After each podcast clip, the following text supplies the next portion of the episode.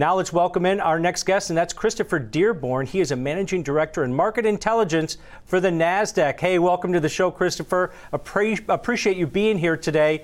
Um, you know, Kevin and I just talked about the markets are still at or near all time highs. There's strength. Jamie Dimon's coming out saying it's a booming economy that could be extended for longer than a lot of people think on the street.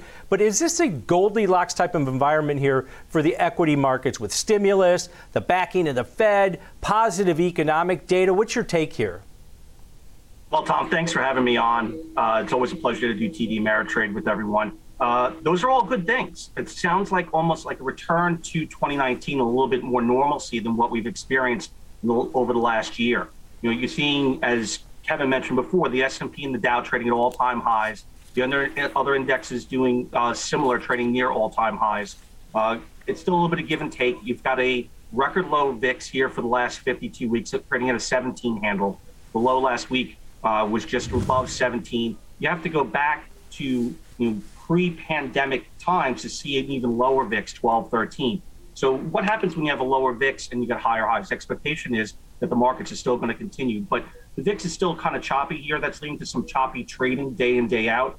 Uh, granted, we're kind of in a holding pattern here near the all-time highs for the S&P and the Dow. Uh, the Nasdaq 100 is trading very well as well uh, recently, and again, that goes back to that stay-at-home versus reopening trade, and that's what we're seeing a little bit in flux here, and that's what's kind of driving the markets. That return to normalcy is, is a key factor here, and all the items that you mentioned above uh, play a key role into that. Yeah, and you mentioned, uh, you know, the small caps are lagging today, uh, down about 1%, but still leading the overall market uh, uh, for the year as that cyclical trade is taking place. A lot of domestic based companies are, are, catching a bid, bid here on that rotation, but tech's actually making some inroads so far this week. With uh, small caps at the levels they are, are they, uh, you know, are, are they suspect to maybe start to fall, or at least maybe a little bit of a reverse rotation to take place? You know, the Russell 2000 has had fantastic performance between Q4 and the beginning of this year.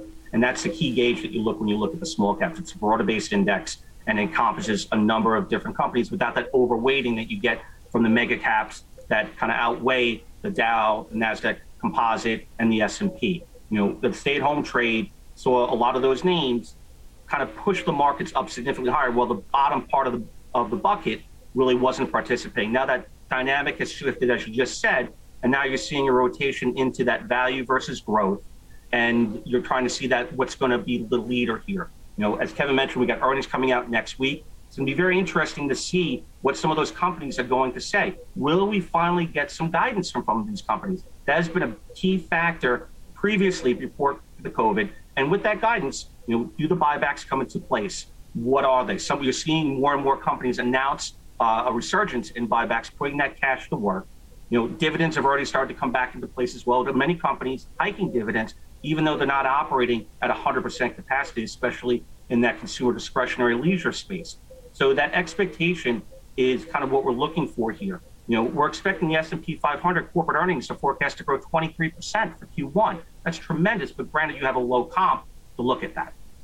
Yeah, and I think that's going to be key. I think uh, what you mentioned there, the guidance moving forward, because the expectations mm-hmm. are rising for corporate earnings, and that's one of those pillars that's going to hold up this equity market if they can outperform. We've gotten GDP estimates rising across the board. We got it from the IMF yesterday, but a lot on the street are expecting 7 to 8 percent growth this year for GDP. Now, with that in mind, your expectations for earnings season that kicks off next week um, is, is that going to be the catalyst that could either drive us lower or continue this momentum?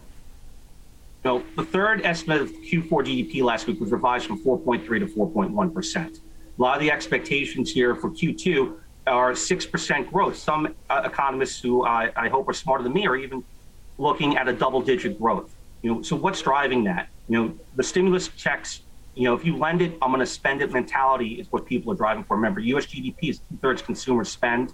And if the consumer is going to go out there and spend from that pent up frustration that we've seen, you know, that should help drive earnings growth. Now, granted, looking back at Q1, the guidance expectations, if we get them from a lot of the key companies, will give us an insight into what they are expecting. So look for Q2 uh, to be kind of an influx quarter. The look back from Q1 earnings, which we're going to start next week with the banks moving forward, is going to be what they saw and what their expectations are moving forward. The key is does the expectations hit with what actually happens in the market? If you get both of those to work together, you're going to see higher highs in the market.